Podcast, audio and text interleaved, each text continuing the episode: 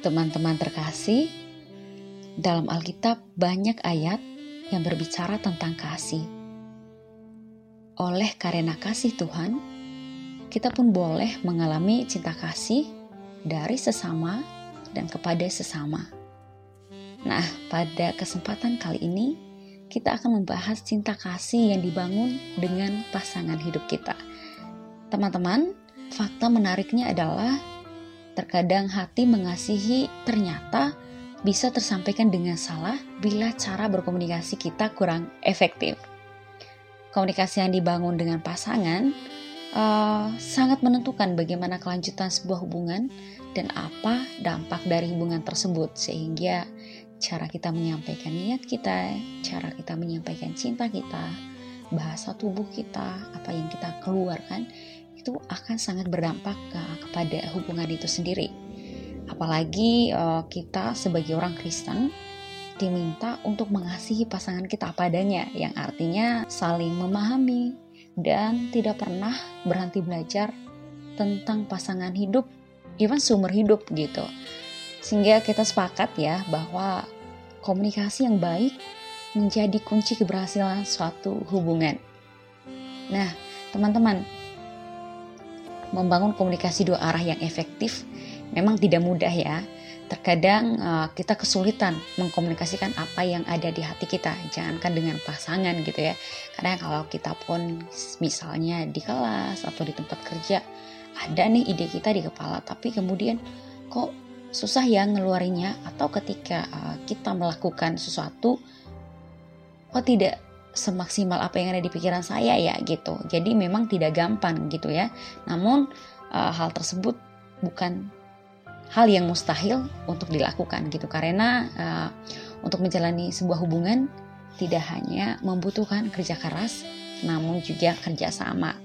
Nah, menyadari bahwa perbedaan dalam suatu hubungan itu pasti ada karena setiap orang dibesarkan dengan cara yang berbeda itu sangat penting banget gitu ya tidak ada hubungan yang selalu baik-baik saja. Jadi mungkin istilahnya kita lihat orang memposting foto mesra di sosial media gitu dengan caption yang uh, menarik hati.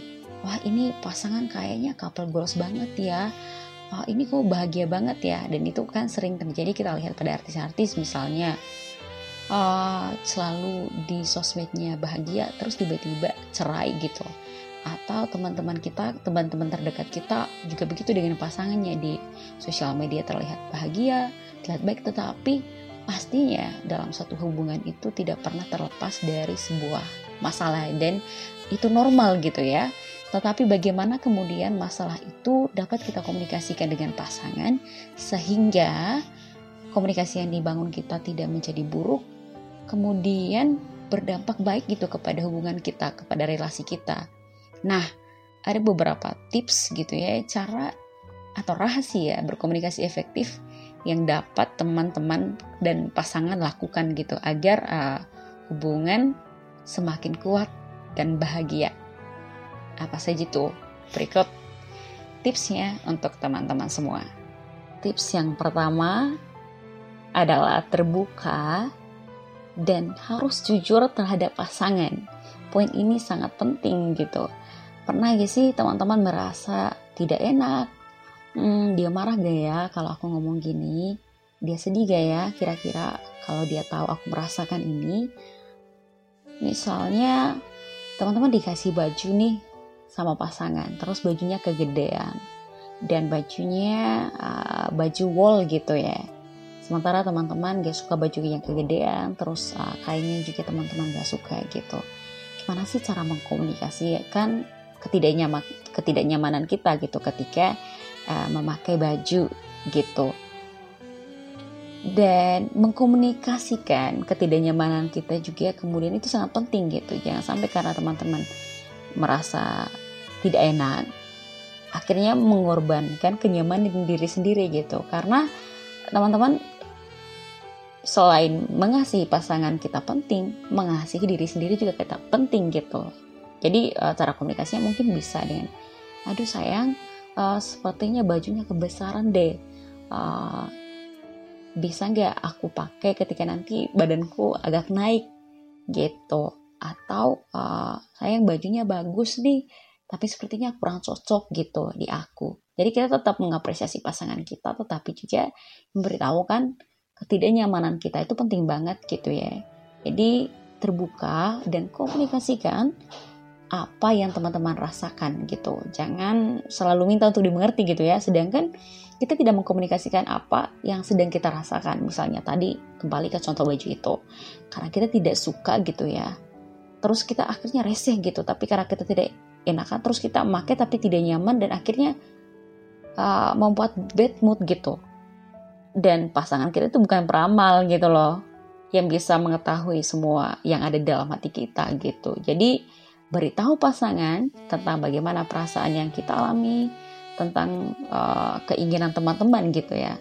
Mungkin hmm, ini akan terasa sulit gitu jika tidak dibiasakan di dalam hubungan. Karena teman-teman ketika rasa tidak enak itu kita biarkan itu suatu hari akan menggunung dan pasti meluap gitu. Dan itu pasti akan menimbulkan uh, ketidaksukaan kepada pasangan menganggap dan menuduh bahwa pasangan kita tidak mengerti tentang kita gitu. Padahal dari awal teman-teman sudah melanggengkan supaya ya udahlah uh, ini nggak terlalu penting-penting amat. Ya udahlah, aku nggak enakan sama dia. Ya udahlah, nanti dia kecewa kalau dia tahu seperti ini. Bla bla bla. Jadi dengan melatih komunikasi yang terbuka dan jujur dari awal hubungan dengan teman-teman membuat hubungan itu menjadi lebih sehat seperti itu. Nah, berikutnya yang tidak kalah penting adalah menumbuhkan rasa saling percaya. Hmm, pernah gak ya teman-teman merasa udah menemukan soulmate gitu? Wah, sefrekuensi nih, nyambung nih ngobrol sama orang ini gitu. Dia mengerti banget sama saya gitu. Dia tahu apa yang saya inginkan. Hingga sampai pada titik teman-teman merasa takut kehilangan gitu. Dan ini pasti dirasakan uh, oleh setiap pasangan gitu ya. Baik yang sudah married gitu atau yang masih pacaran gitu ya. Uh, kita takut akan dirampas orang lain. Kita takut perhatiannya kurang ke kita. Kita takut kita tergantikan gitu. Dan ketakutan-ketakutan lainnya gitu. Tapi teman-teman jangan sampai rasa takut itu lebih besar gitu ya dari rasa cinta kita terhadap pasangan. Ya di Alkitab pun sudah dikatakan jangan takut berapa kali ya banyak ya. Uh, jadi beri ruang gitu untuk pasanganmu dan juga untuk cintamu dapat tumbuh serta mengencangkan sabuk kepercayaan gitu ya. Ketakutan kita hmm, justru akan melahirkan sesuatu yang negatif gitu jika terlalu berlebihan kita akhirnya akan menjadi pribadi yang posesif. Dan bahkan mungkin kita akan menjadi toxic people gitu dalam uh, relationship kita gitu. Hubungan yang dijalani dengan terlalu banyak larangan gitu ya. Bahkan tuduhan gitu. Pernah gak sih teman-teman ayo teman-teman yang dengar ini deh pernah gak nih uh, jadi korban toksik atau justru jadi pelaku gitu tapi kebanyakan yang pelaku itu nggak sadar dirinya bahwa dia sudah toksik jadi ini ya teman-teman kita kalau misalnya udah mulai menuduh pasangan sembarangan uh, kamu nggak boleh temenan gitu. Kamu nggak boleh gabung organisasi ya. Kamu harus sama aku terus. Itu udah um, mengarah ke hal-hal yang negatif ya ketakutan. Itu kemudian akhirnya menjadi monster bagi hubungan tersebut. Nah untuk menumbuhkan rasa saling percaya tentu saja harus dikomunikasikan gitu. Apa sih gaya yang terbaik ya untuk uh, hubungan kita gitu supaya saya tetap bisa merasa dicintai terus pasangan saya juga dan saya juga bisa bebas gitu untuk mengekspresikan diri gitu bahkan uh, untuk me time misalnya. Jadi hal ini penting untuk dibicarakan gitu. Saya percaya kamu, saya memberimu kepercayaan. Uh, tolong menjaga kepercayaan ini. Kamu boleh seperti ini seperti itu gitu ya. Misalnya uh, kamu kasih persyaratan deh jangan lupa ngabarin ya. Atau uh, sesibuk-sibuknya sempatkan untuk kemudian uh, ngobrol gitu ya sama sama sama pasangan gitu. Karena ini penting supaya hubungan semakin kuat dan menyembuhkan kenyamanan satu sama lain gitu. berikutnya teman-teman ada rasa empati. Perlu banget untuk menempatkan diri teman-teman pada posisi pasangan gitu dan mencoba untuk memahami mengapa sih pasangan saya merasa seperti itu atau mengapa sih pasangan saya melakukan hal itu gitu. Jadi pertanyaan lebih besar dari sekedar menyalahkan pasangan kita akan keteledorannya mungkin gitu ya. Itu adalah kita perlu bertanya lebih jauh, mengapa ya dia bisa melakukan hal itu? Misalnya, teman-teman janji untuk kencan jam 5 sore gitu. Kemudian dia datang terlambat 15 menit gitu. Nah, sebagai misalnya uh, kita nunggu gitu ya, normal dong kita marah gitu. Kok kamu terlambat sih? Aku udah nunggu kamu gitu dari berapa menit yang lalu misalnya. Kamu gak menghargai waktu banget gitu. Nah, sebelum menjat seperti itu, teman-teman mungkin bisa bertanya dulu gitu, kenapa kamu terlambat gitu. Bisa saja pasangan teman-teman terlambat karena dia singgah di toko bunga misalnya ingin membeli bunga kepada Anda gitu kepada teman-teman. Tetapi uh, di toko terdekat, toko bunga terdekat nggak buka gitu. Dan tiba-tiba satu kota misalnya nggak buka semua. Jadi dengan mengetahui alasan tersebut kita jadi bisa menilai oh dia romantis ya bukan lagi menilai keterlambatannya tersebut gitu sehingga pasangan kita juga pun merasa bahwa oh perjuangan saya dihargai ya meskipun memang saya tidak membawa bunga gitu meskipun saya akhirnya terlambat. Jadi melihat diri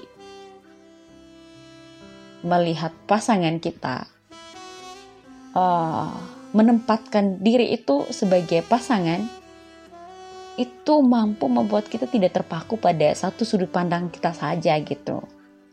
Hmm, karena dengan kita merasakan diri sebagai pasangan, melihat dari sudut pandang pasangan kita, itu menghindarkan kita gitu ya sebagai uh, orang yang berperan dalam hubungan itu dengan perasaan subjektif bahwa teman-teman menjadi sosok paling benar deh, pokoknya gue paling benar deh gitu ya, dan pasanganmu paling salah gitu.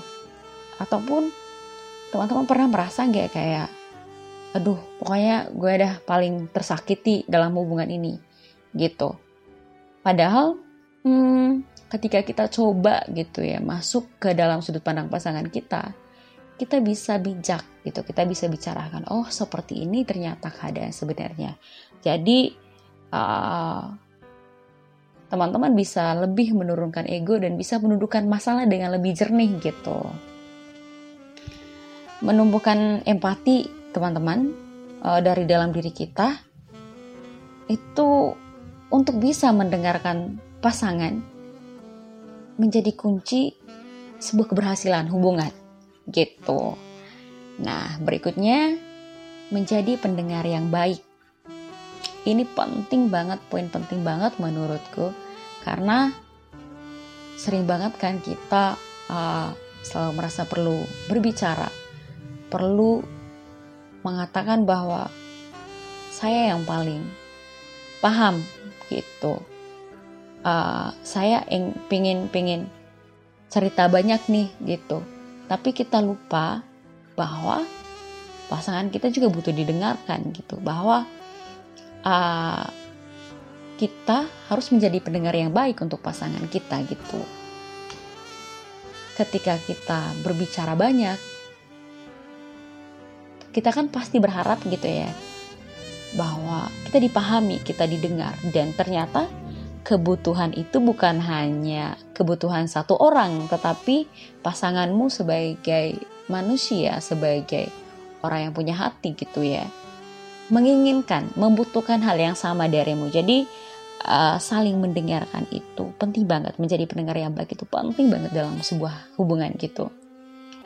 Oh, ketika pasangan kita sedang berbicara sesuatu, apalagi ketika um, membicarakan misalnya dia mul udah mulai berani nih membicarakan tentang masa lalunya misalnya. Jangan uh, kembali lagi jangan dulu menjudge gitu. Atau kita mata aduh kok kamu bisa seperti itu sih? Bodoh banget gitu. Dengan dengan cap-cap kita seperti itu bisa jadi membuat pasangan kita tidak nyaman gitu untuk berbagi rahasia kepada kita. Tapi ketika kita mampu mendengarkan pasangan kita dengan baik gitu ya, memposisikan diri sebagai sahabat, memposisikan diri sebagai pendengar, itu akhirnya pasangan mampu terbuka dengan apa yang sebenarnya dia rasakan apa yang terjadi dan sangat bersyukur seharusnya kita sebagai pasangan ketika pasangan kita itu jujur dengan kita, terbuka dengan kita gitu. Jadi ketika teman-teman menjadi pendengar yang baik, itu selalu ada nilai plusnya. Kenapa? Karena teman-teman dengan menjadi pendengar yang baik, itu mendapat kejujuran, mendapat apresiasi, uh, terus kemudian pasangan kita menjadi lebih nyaman gitu untuk bercerita sehingga kita bukan hanya sekedar uh, pacar tapi juga adalah partner gitu nih orang cocok ya bicara apa aja gitu. Dia bisa ya menerima uh, masa lalu saya. Dia bisa ya menerima masalah keluarga saya seperti itu. Jadi ketika teman-teman uh, dan pasangan bisa saling mendengarkan itu hubungan menjadi semakin lebih kuat. Nah, berikutnya jangan membahas masalah yang sudah lewat. Ini pasti setiap pasangan pernah mengalami ini. Jadi ketika misalnya kita ada masalah ya, uh, padahal masalahnya hari ini misalnya uh, si doi nggak datang apel gitu tapi kita ngungkit semua kesalahan dia dari tiga tahun kemarin misalnya. Ini gak boleh ya teman-teman. Karena apa yang terjadi biarlah terjadi gitu. Apalagi jika di masa lalu teman-teman uh, sudah bersepakat dengan pasangan untuk saling memaafkan, untuk berusaha tidak mengulangi hal yang sama lagi gitu. Masalah yang telah terjadi karena sebaiknya teman-teman menjadi pembelajaran untuk hubungan teman-teman gitu karena ketika kita membahas lagi masalah itu, pasangan kita bisa jadi, atau jangan bicara pasangan deh, ketika uh, kita sendiri gitu selalu diungkit-ungkit masa lalunya, selalu dinilai dengan masa lalu kita, kita kan jengkel ya gitu. Padahal no gitu, saya bukan orang yang sama lagi, saya itu ingin menjadi lebih baik gitu. Jadi bayangin kamu uh, teman-teman semua itu dijudge dengan apa yang kamu katakan 4 tahun lalu atau apa yang kamu katakan tiga tahun lalu gitu itu kan kafirnya gitu jadi uh, mungkin ini kecil tapi penting banget teman-teman untuk tidak mengungkit apa yang sudah terjadi gitu. Karena hmm, kita perlu fokus untuk perubahan yang lebih baik bersama pasangan gitu. Dan kamu bisa membantu pasangan untuk berkembang itu dengan mempercayai dia dengan uh, membiarkan yang lewat itu uh, lewat saja gitu. Kita yuk kita fokus untuk berubah ke arah yang lebih baik gitu hmm, berikutnya teman-teman. Menenangkan diri saat marah agar tidak menyesal nantinya. Jadi sering kali kalau kita lagi dalam keadaan marah gitu ya kita mengeluarkan sumpah serapah gitu ya. Uh, cacian-cacian, banyak kata-kata yang menyakiti pasangan kita dan kita merasa waktu itu ya kamu pantas dapatkan ini gitu dan saya berhak untuk marah. Tapi teman-teman perlu diketahui perkataan itu sesuatu yang tidak bisa ditarik kembali gitu ya. Jadi perlu banget untuk terlebih dahulu memikirkan gitu apa yang kita sampaikan kepada pasangan kita terlebih saat kita sedang emosi gitu. Hmm, kata bagi seseorang bukan hanya sekedar kata-kata gitu. Karena kata-kata bisa membangkitkan semangat tapi juga bisa membunuh gitu. Sebaiknya kalau teman-teman sedang dalam pertengkaran coba untuk bisa mengerem perkataan perkataan buruk gitu yang bisa dengan mudah keluar dari mulut kita gitu. Tenangkan diri coba redamkan amarah dan kembali bicara ketika suasana sudah lebih tenang dengan pikiran yang jernih. Ini penting banget. Jadi tenangkan diri, melihat masalah lebih clear gitu ya. Bagaimana sih ya selanjutnya kamu bisa lebih uh, apa ya tenang untuk mengambil sikap seperti itu. Hmm, berikutnya teman-teman adalah quality time bersama pasangan. Nah, teman-teman, um, pernah gak sih kalian, teman-teman semua, ketika hubungan sudah uh, berlangsung lama, teman-teman merasa ya udahlah, uh, nggak perlu ke mana-mana lagi gitu. Toh udah lama gitu dengan pasangan gitu.